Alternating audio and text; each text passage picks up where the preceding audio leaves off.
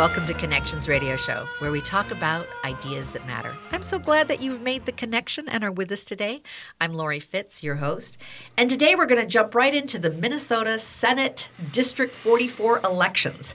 And we have Philip Adam, who is a, the Minnesota Senate District 44 volunteer. He is one of the precinct chairs. We're going to have a great show. We're going to start off with a play in the segment, and then um, the next three segments after that, we're going to have some wonderful people sharing about why they want to run for office and um, where they're running for office and all that good stuff. But before we do that, I'm going to have Philip Adam share with us what Minnesota District 44 is all about. Hi, Lori. Thank you for having me here today.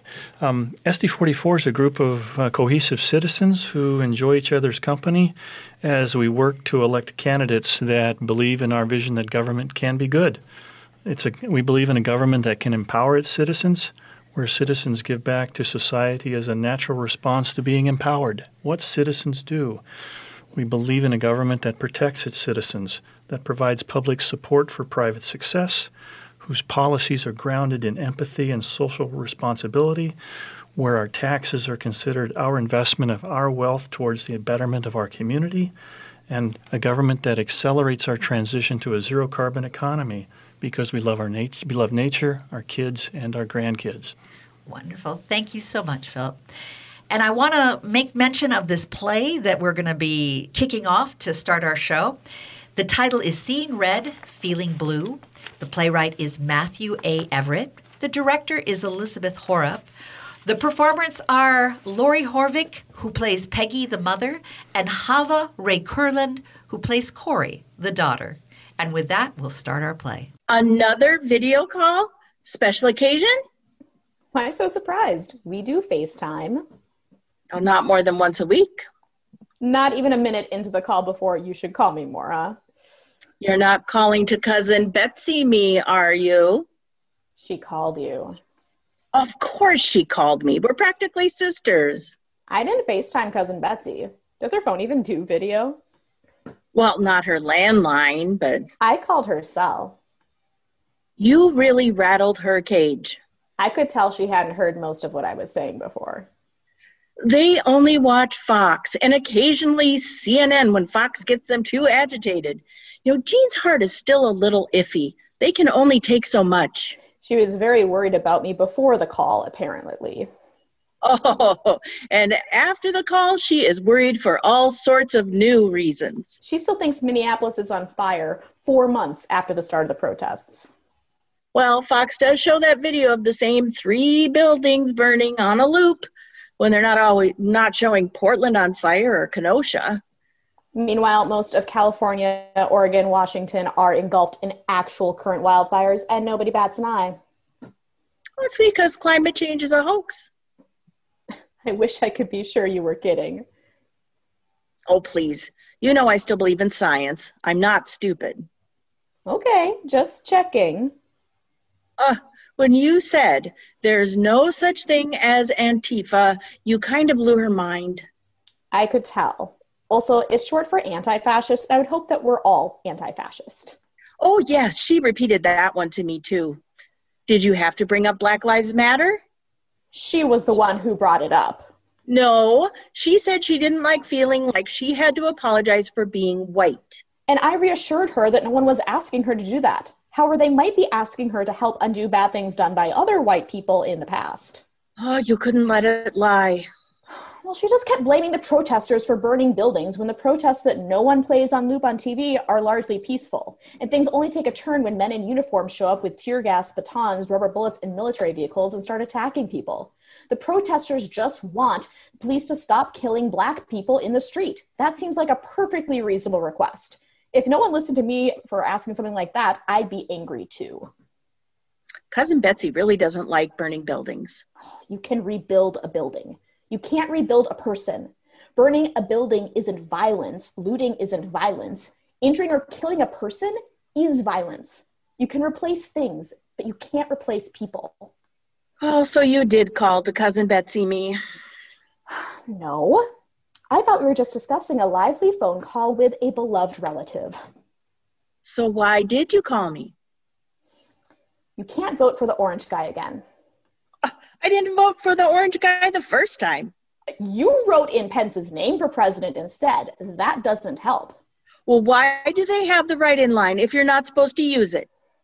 It would be lovely if a discussion of our unwieldy two party system was merely an academic exercise. Should we fix it? Yes. Would abolishing the Electoral College be a good start? Sure. Would ranked choice voting also be useful? Absolutely. Can we do that before the election this time? Nope. These are the two choices from the two major parties that we're stuck with. Under the two century plus old antiquated system we inherited, these are the two options that stand a chance of winning. Wishing it weren't so, or that we have the luxury to screw around with our vote, doesn't change our rather stark reality. And you're off to the races. So, the simple fact of the matter is that if you write in a name or vote for a third party candidate, you are handing a vote to the person you don't want to win, the orange guy. It's the Democrat or the Republican. One of them is going to win. If you don't want one of them to win, you have to vote for the other. Biden Harris to get rid of Trump Pence, and that applies to every race up and down the ballot. Is this how you lobby people for their vote when you do phone banking? No, I'm much nicer to strangers. Oh, well, then pretend your mother is a stranger, please. Okay. What's important to you? What's important to me? Yeah. To live a decent, peaceful, happy life, what's important to you? This feels like a trick question. Nope. This is how I treat strangers. What would you like the government to do for you? What is the purpose of government? Oh, okay, now we're off topic. No, we're voting for people to run the government. The government has a lot of influence over our lives and how we live. Voting is one of the ways we tell the government what we want it to do for us. After the election, it's phone calls, letters, emails, and yes, peaceful protests. So, what's important to you? That's a very big question. Okay. Why do you normally vote for Republicans? What do they stand for that you feel is important to have in leadership of the government? No, now that really feels like a trick question. There are no wrong answers in this conversation. Oh, don't lie to your mother. I never lie to my mother. Oh, you lied to me about being gay the first time I asked you. I wasn't ready to come out yet, and we are getting off topic. Oh, I thought there were no wrong answers. Do you really want to talk about my sex life right now? Feel like it might be easier. Well, it'd be a short conversation. Nothing's happening right now. well, if you weren't phone banking so much, you might have more time to date. No one can leave their homes right now. There's a pandemic going on. I'm aware of that, dear. I also know about phone sex. I take it back. There are wrong answers. Oh God, this is a phone call. Do do people do phone sex over video calls? You just put that together? But anyone could be watching. Anyone could be watching now. Anyone could be listening to a regular phone call. Hell, the one time I did it by text, that you can you can have phone sex by texting? You need to be a little ambidextrous, but yes, it's possible. Also, you can send pictures, so you didn't send pictures of myself? No, I'm way too self-conscious. Oh, good. Though I can't say I minded when they sent me theirs. Corey. Mom. We're off topic. We're we were talking about Republicans. Gay Republicans? No. Because there are some, you know. It's our dark, shameful secret that some of us are Republican. Stop clowning and talk to me about voting. So you don't mind getting back to politics now? Not at the moment, no. I feel we've grown closer. I've just always voted Republican. Because? Because that's what my parents did. And that's what your father and I did. Although last time he voted for Hillary, so. He did not. We did. Oh, I thought for sure he would have told you. He felt very impish and mischievous about it. Well, son of a gun. The old guy was full of surprises. So you see, we canceled each other out. He'd probably be voting for Biden Harris if he was still with us. Why do you think that is? Well, he'd probably want a president who's not a sociopath, for starters. Always a plus. But you can't write in Pence this time. Because? Because you have a gay child, and Pence doesn't believe we're humans worthy of respect and love and equal rights. Oh, this single issue voting thing. I am not an issue. I'm a person. It was the same thing in the primaries in 2016 when we were talking about Kasich. Kasich doesn't believe women are people. Oh, just because he's pro life. It's not just the anti choice stance, he's just generally condescending and dismissive of women. But shouldn't the abortion position be enough? Why is that one thing? I have a goddaughter. Well, I know. I've met her. She's only 11. Her bodily autonomy is not an issue. It's not up for discussion. No one gets to decide what she does with her body. Oh, come back to me and tell me how you feel when she starts dating. So it's a values thing? Well, Republicans over the years have been more aligned with the Christian values I was raised on. And and the Democrats have always seemed more secular, yes. So the things Jesus cared about feeding the hungry. Yes. Healing the sick, sheltering the homeless, caring for the downtrodden, proclaiming release to the captives, looking after women and children and the elderly and the poor. Yes. Even before the pandemic, but even more so now, Democratic elected officials have supported policies that help people, where Republicans have fought to stop or roll back those policies. Such as? Oh, SNAP benefits, or what used to be called food stamps, the Affordable Care Act, Medicare, Medicaid, Social Security, uh, housing policy, criminal justice reform, the assault weapons ban, the Violence Against Women Act, money for public education, development of clean energy technology, public transportation, for starters. the Republicans weren't always like this. I know. Democrats weren't always like they are now either. I know. Political movements evolve and change over time. Used to be a, good faith argument between two well considered, intelligent, but opposing viewpoints about how government should operate. But that's not what we're dealing with right now. Oh no, I know. It's it's very disappointing. The party I grew up voting for didn't just stand around saying no to everything and then offering no useful alternatives.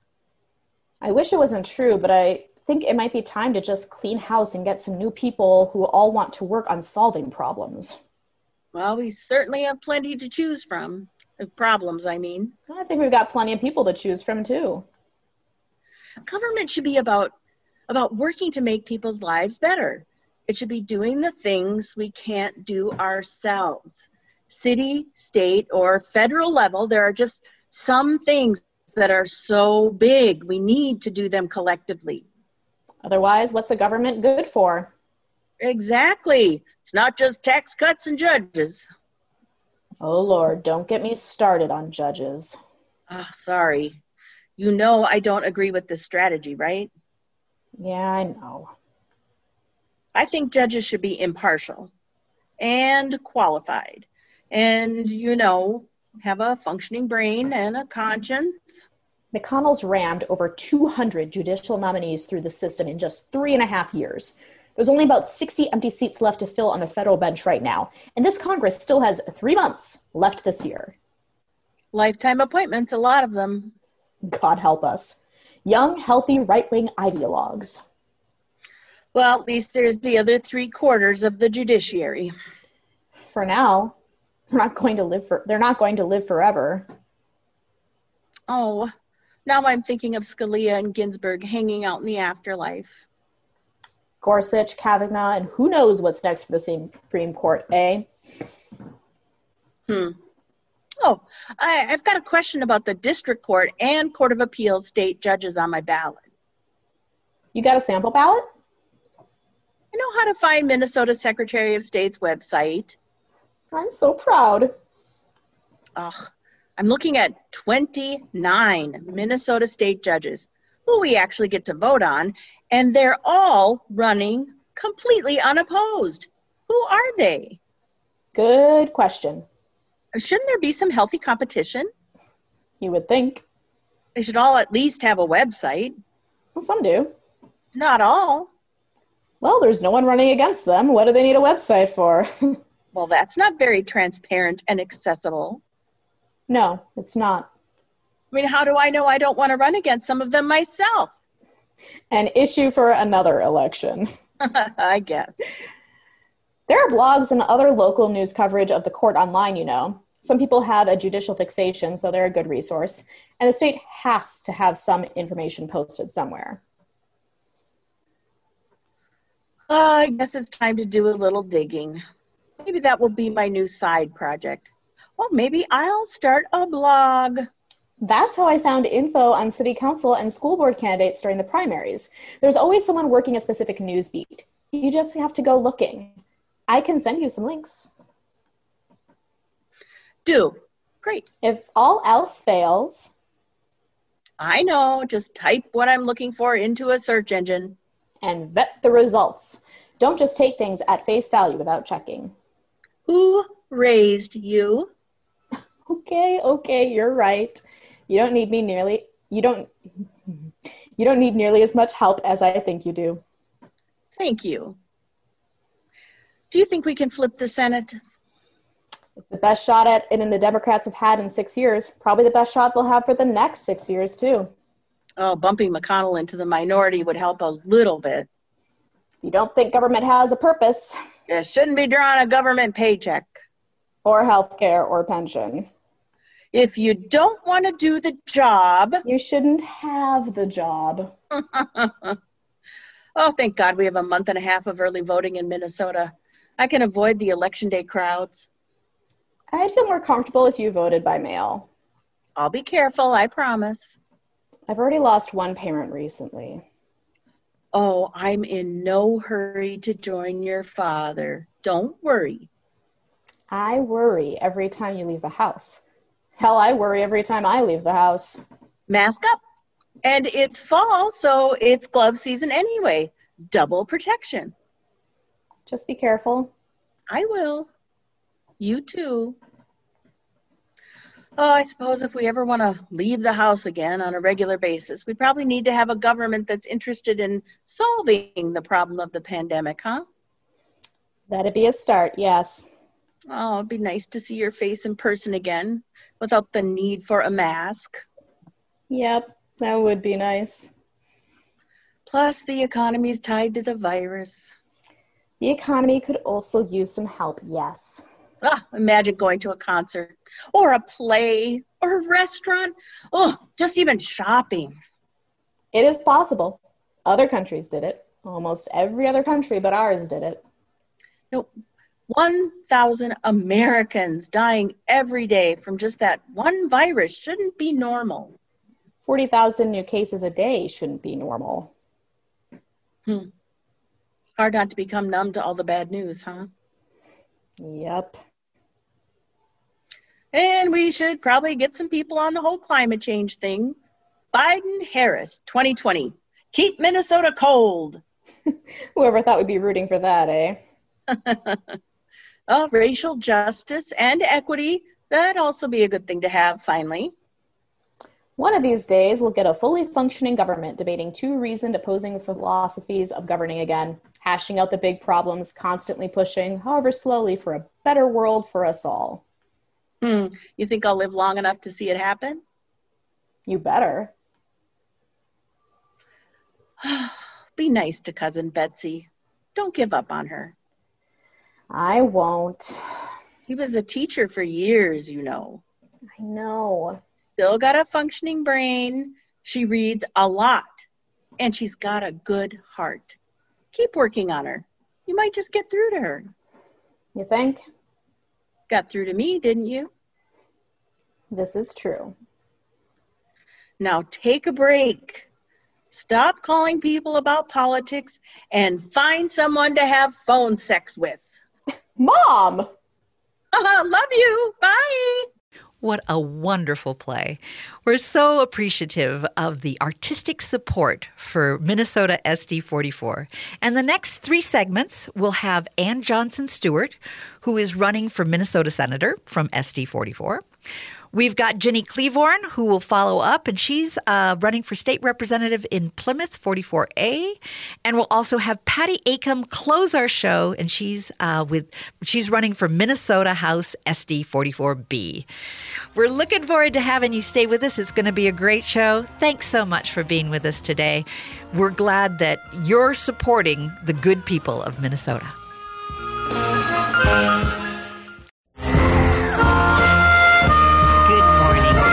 Connections radio show. I'm your host, Lori Fitz, and today we like to talk about ideas that matter. And I'm glad you joined the conversation and made the connection. We are talking today about the Minnesota Senate District 44 races, and we have Philip Adam, who is an SD 44, one of the precinct chairs, who's joining me as a co host today. Hi. Welcome, Philip. We're so glad you're here. And our first interview is going to be with Ann Johnson Stewart, who's running for the Minnesota Senator for the District 44 communities of Minnetonka, Plymouth, Woodland. And how are you today, Ann? Hi, Lori. I'm great. How are you? I'm doing very well, and I'm excited about having this chance to get to know you. So, the first question everyone always wants to know is why are you running? So, share with us why is it important for you to run for Senate? Well, I am. I'm plenty busy, but I think right now we really need people like me to stand up and speak out for things we care about. So I'm a civil engineer. I care a lot about our roads and bridges and water systems, and I know um, from a assessment by the American Society of Civil Engineers that was done last year that in Minnesota specifically, and frankly everywhere else, our infrastructure is in bad shape uh, that made me start to wonder who is really advocating for our water and air and all that stuff at the Capitol, and I found out there's no civil engineers that are in either house. Mm. So I really started to think about it. Um, add to that the fact that I'm a really heavy duty public school advocate, and I see less and less funding being made available to our public schools. My parents were public school teachers so I've been familiar with that topic for 56 years. And then, um, you know, climate change and global warming. I'm an environmental engineer, actually, and so that has got me literally hot under the collar. And then lastly, we had two um, major mass shootings on the same day last summer. Just when I was kind of stirring and thinking about this, uh, we had uh, on one day in August a shooting in El Paso and one in Dayton, Ohio, and I realized the next day, after just being outraged that we had not done anything at the state and local level to curb gun violence, that if people like me don't stand up and say no more, nothing's going to happen. So I decided that very day that I'm going to run. And I have never regretted it since. Well, we're glad that you did, and we're glad that you are. So tell me about those priorities, those big priorities that when you take on the Senate role. Well, you know, if you'd asked me this in September, I'd have to, oh my gosh, last September, I'd have to have a different answer. And my priorities initially were, just like I said, they were infrastructure and maintaining our roads and bridges, making sure that we had, you know, adequate funding for public schools, making sure that we address climate change. But right now, the answer is different. It's balancing the budget mm. because mm. we're coming out of COVID. We've seen huge increase in unemployment, people losing their health care, people losing their jobs, and um, potentially losing their homes. So we've got to balance the budget, which is our highest priority. Uh, we've got to make sure that people who lost their health care and their insurance get it back.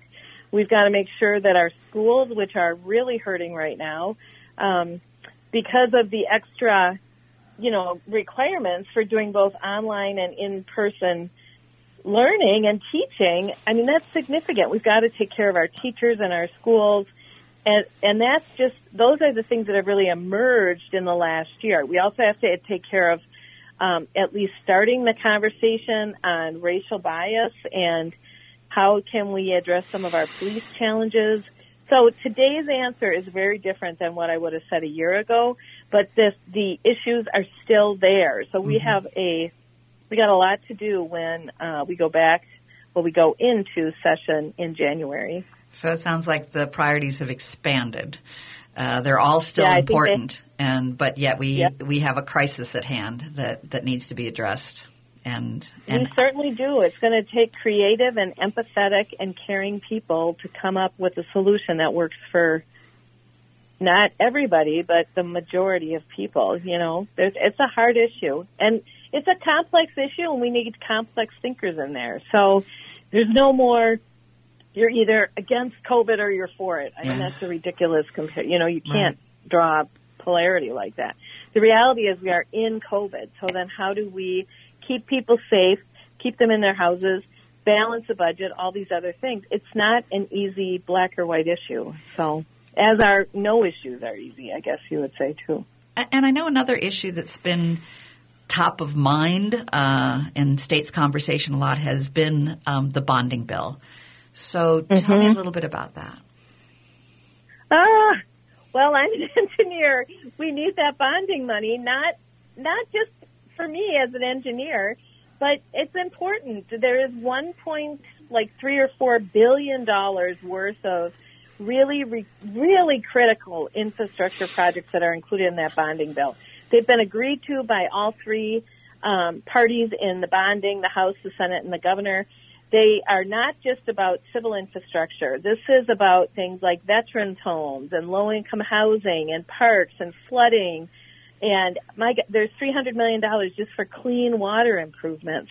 And if we don't get a bonding bill, none of that work is going to happen. So that's problem one. But the second problem, or the second opportunity with a bonding bill, is $1.4 billion gets sent out and spent throughout the state on things like wages and equipment and materials and per diem and hotels and just all of that money gets spent here in Minnesota, which I think would really help us get out of our our um, re- not recession, but out of our, you know, we've got a lot of problems. And then the third thing that's great for bonding is it puts people back to work.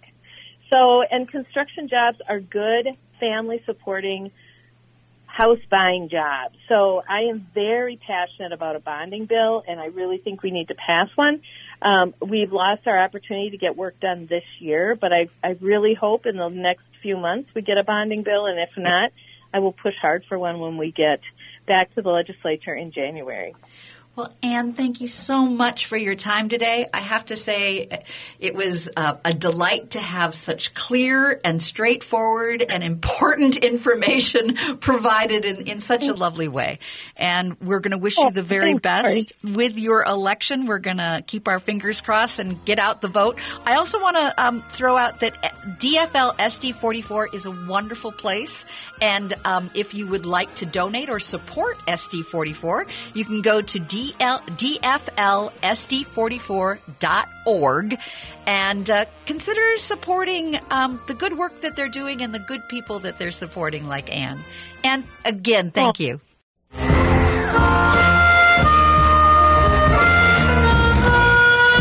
Welcome back to Connections Radio Show. I'm Lori Fitz, your host. We're so glad that you've joined us today. We're talking about the Senate District 44 in Minnesota. We're having all sorts of great folks that are uh, campaigning in their districts to um, to run for a variety of uh, opportunities. We have Ginny Klevorn as part of our segment today. She's running for the state representative in Plymouth 44A. Welcome, Ginny. How are you today? I'm great. Thank you so much for this opportunity to be with you today and to be with Philip and to represent our community. Absolutely. I'm so glad you introduced him. I was just about to. Um, my co host today is Philip Adam, and he is an SD 44 volunteer, and he's one of the precinct chairs. Hi. Hello, Phil. How are you? Doing well. How are you? Well, Ginny, you've got a wonderful background, uh, a perfect background, I think, for um, being a state representative. You're a professional mediator. Uh, I think that's always good to have. Uh, you're an expert in conflict resolution. You unseated a six term GOP incumbent to become a DFL majority maker in 2018. You serve as vice chair of the state government finance, and you're on the Ag and Food Committee, Long Term Care Subcommittee of the Health and Human Services, as well as Higher Education Committee. So we're glad that you're here to share about what things are important to you. And I know one of the things that's important to you is being passionate about redistricting. Share with me why that's so important. Well, our vote uh, is the most important right that we have. Um, to be able to say what we like and dislike about what's happen- happening in our government, and to have each of those votes count equally is just critical to the strength of our democracy. And so to make sure that we have fair maps and a fair process to um, know what our congressional districts will look like and our Senate districts will look like, it's just really critical to have people who are committed to fair maps and fair process. And right now, do you do you see a challenge in our voting, or a challenge, or a, a, disparity in some way um, with the district as it is right now? Minnesota has actually um, has a pretty good track record. Um, in the last uh, drawing of maps, the court uh, they were deemed to be too partisan, and so once again, the courts took the maps and drew them for us. The problem with that uh, process is there wasn't uh, citizen engagement in the process, and the other piece about that is that when the courts draw them, they don't always take the maps to zero. Mm. And so we, in the redistricting bill that um, I drafted and led, uh, House File 1605, it was important to me that we start with clean maps, have a citizen's voice, and then make sure that we truly had equal representation for each person. Well, that's uh, good to know, uh, and I'm glad that you have a passion and a support um, for doing that because I know that there's um, a lot going on with the census and looking at where things are all going to shake out. So I, I am excited about you having uh, playing a leadership role with that. Mm-hmm. You also feel very strongly about uh, the Forever Green initiative. And I'd, I'd like you to tell us and tell our listeners why it's important to Minnesota. Well, you know, oftentimes we talk in Minnesota, uh, we hear a lot of people talking about the urban rural divide. And when I look at the Forever Green initiative, I just think this is a win-win for our state. It really is about making sure that we are protecting our natural resources across the state, but also providing economic opportunities for Minnesota's farmers as they, you know, are producing new sources of food or feed or high value biomaterials uh, without interfering with, you know, our standard uh, production crop systems like um, well, I'll just say our commodity crops. Mm-hmm. And uh, it also improves uh, vital resources that we have, our water and our land and our biodiversity. And our, our hunters really enjoy it as well. But when you are looking at our agronomic uh, community, farmers need something something extra. And the summer crops that we plant are great, but it doesn't allow them to have an opportunity to also utilize their land in the harsh winter months that we have. And so by providing these cover crops, it allows the farmers to have use of their land to produce an, another economic opportunity during those harsh winter months. Oh, that's so I, I see it as a win-win, and it protects our water, our waterways and streams from pesticides runoff as well. I also want to make sure that you have some time to talk about long-term care. Um, yeah. It's really important right now as we're dealing with the pandemic. Um, mm-hmm. So, related to that, um, why were you initially drawn to this? Because you were drawn to it before the COVID, but of course, COVID 19 has impacted it. That's correct. Um, we um, have learned that uh, there are many problems with our long-term care. While we have some really great providers, most families in Minnesota would be surprised to know that um, assisted living and memory care facilities are not licensed by the state of Minnesota. Therefore, there was no uh, avenue for oversight uh, to come in and make sure that there was good infection control and things like that. Uh, in 2019, we did pass uh, a bill to begin the process of uh, licensing our uh, long-term care and our memory care facilities. And what the piece of legislation that I'm carrying now is really a comprehensive bill to make sure that we have the infection control that we need, that uh, hospice and assisted living bills of rights are established, and making sure that our consumers have some sort of protection while receiving assisted living services. And that when we're talking about procedures of transferring patients who may or may not have had COVID during this peacetime emergency, they're protected. We also have to look at things like termination of services um, and retaliation that sometimes happens uh, to our seniors and their families when they come into conflict with the long-term care providers. Now, I do want to be really clear. Um, we do have some really great long-term care providers in our state, and I don't want to paint everyone with a broad brush. But when bad things do happen, we want to make sure that there are protections. But more importantly, we want to prevent the bad things from happening in the first place. And with the COVID 19, I'd be remiss not to um, mention that I, I know that you want to say some good things uh, to honor our president during this difficult time.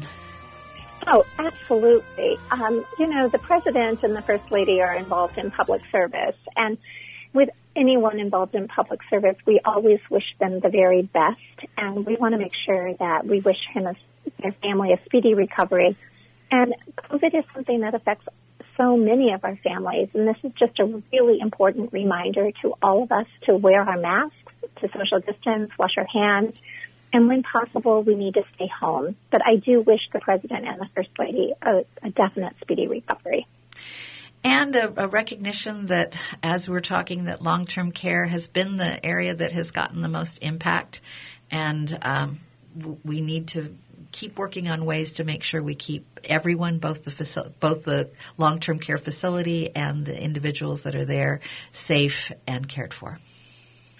That is absolutely correct. And humans are social beings, so we do need to make sure that we make those phone calls, reach out to our neighbors safely, and then um, look for the good health of our state to return. Absolutely. Thank you so much for all of your good thoughts and, and educating us on issues that are important. And we so appreciate that you're taking a leadership role. Thank you very much for this opportunity. And it was good to be with you and Philip, Philip today. Absolutely. Take care. Bye now. Bye bye.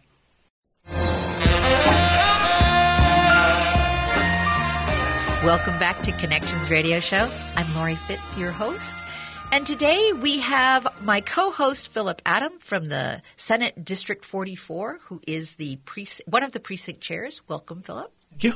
Glad you're here. Good to be here. And uh, for our our last guest of the our show, we have Patty Acomb, and she is um, with the Minnesota House SD 44B. Welcome, Patty. Well, thank you, Lori and Philip, for having me. It's a pleasure to be here. Uh, we're so glad you are. You're a longtime resident of the House District 44B. And as I understand it, that includes Minnetonka, Plymouth, and Woodland. Yeah, it does. You know, I was born and raised in Minnetonka and graduated from Hopkins High School back in that last century that seems to have gone by really quickly. Uh-huh. Um, and when my kids were born, we came back for my kids to go to school in this area too. It's a great place to grow up and a great place to raise your kids. Uh, it's a community I care deeply about. Well, I feel the same way. I, I, didn't grow up here, but my family's originally here, and I came back to the university and felt that this was home and, and haven't left since. Just love it here. So tell me about your top priority uh, going into the legislature.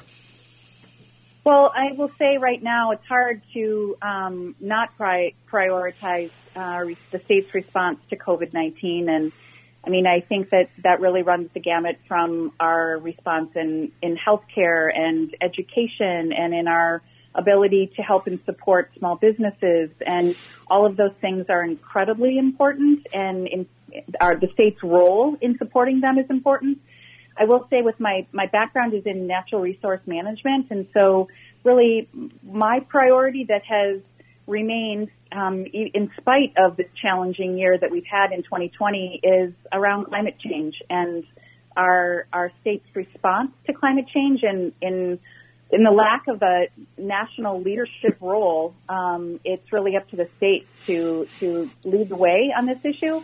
I think that especially youth of our um, of, of today are demanding that we be paying attention. In the Minnesota House, um, I'm proud to be the chair of the Climate Action Caucus, and it's um, made up of uh, over 50 legislators um, within the Minnesota House um, from all throughout the state, and it's really with the hope of um, we're all working together with the hope of um, making sure that we're responding to the climate crisis. Mm-hmm. And it's, you know, really from healthcare again to transportation and energy production. And we just really need to be doing a better job of uh, making sure we're leaving the planet um, for the future generations the way it was left left for us.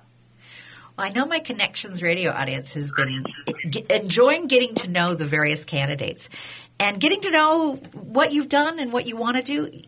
Tell us about some of your accomplishments that you've had since uh, your election in 2018. Yeah, I think that what I would say I'm most proud of is really the development of the Climate Action Caucus. And it's not something that we've had here in Minnesota before. And being chair of that has allowed me to um, kind of set a path on, on what we're doing. And so with throughout the last year, we held a series of meetings and hearings, and they were really intended to be educational in nature for legislators as well as, as the community. And we looked at our um, climate issues with um, through the lens of um, environment and and healthcare and transportation, as I stated before. And the intention of all of this work was really to come forward with a climate action plan. And so we are in the process of developing our climate action plan that will be rolled out a little bit later this fall. I think that um, with all that's happened in our state this year, not only with COVID, but with um, some of the um, the cultural unrest um, that's happened with the the result of that is a result of George Floyd's death. Um, it's been important that as we develop this climate action plan, that we're really looking through the lens of equity as we approach our um, action with around climate and making sure we're looking at those um, communities that have been disadvantaged and that we're focusing our efforts and actions there first. You know, that makes me think about it, we really are in a divisive period. And we've got racial injustice, we've got people who don't necessarily believe in climate change, and, and it, it, we've got a lot of things that can be very upsetting. What gives you hope um, and motivation to do something and to help make a difference in serving our community?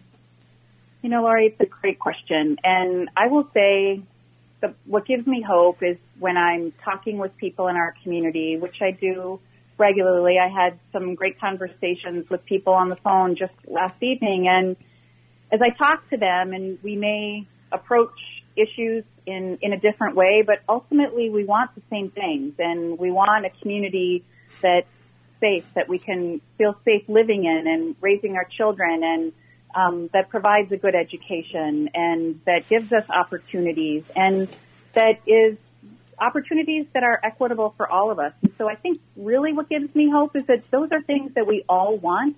And if we all are working towards those same goals, that I, I, I truly believe we're going to find a way to get there working together. Patty, thank you so much for joining us today. We really appreciate having your insight and your time and getting to know you and your priorities. I also want to do a shout out to DFLSD44.org. It's a great website to go to.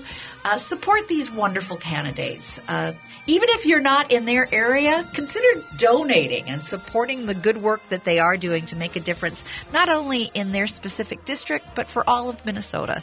So, again, that website is DFLSD44. Thanks so much, Patty, for joining us today. We really appreciate it. And thank you, Phil. We're glad you're here. Thank you.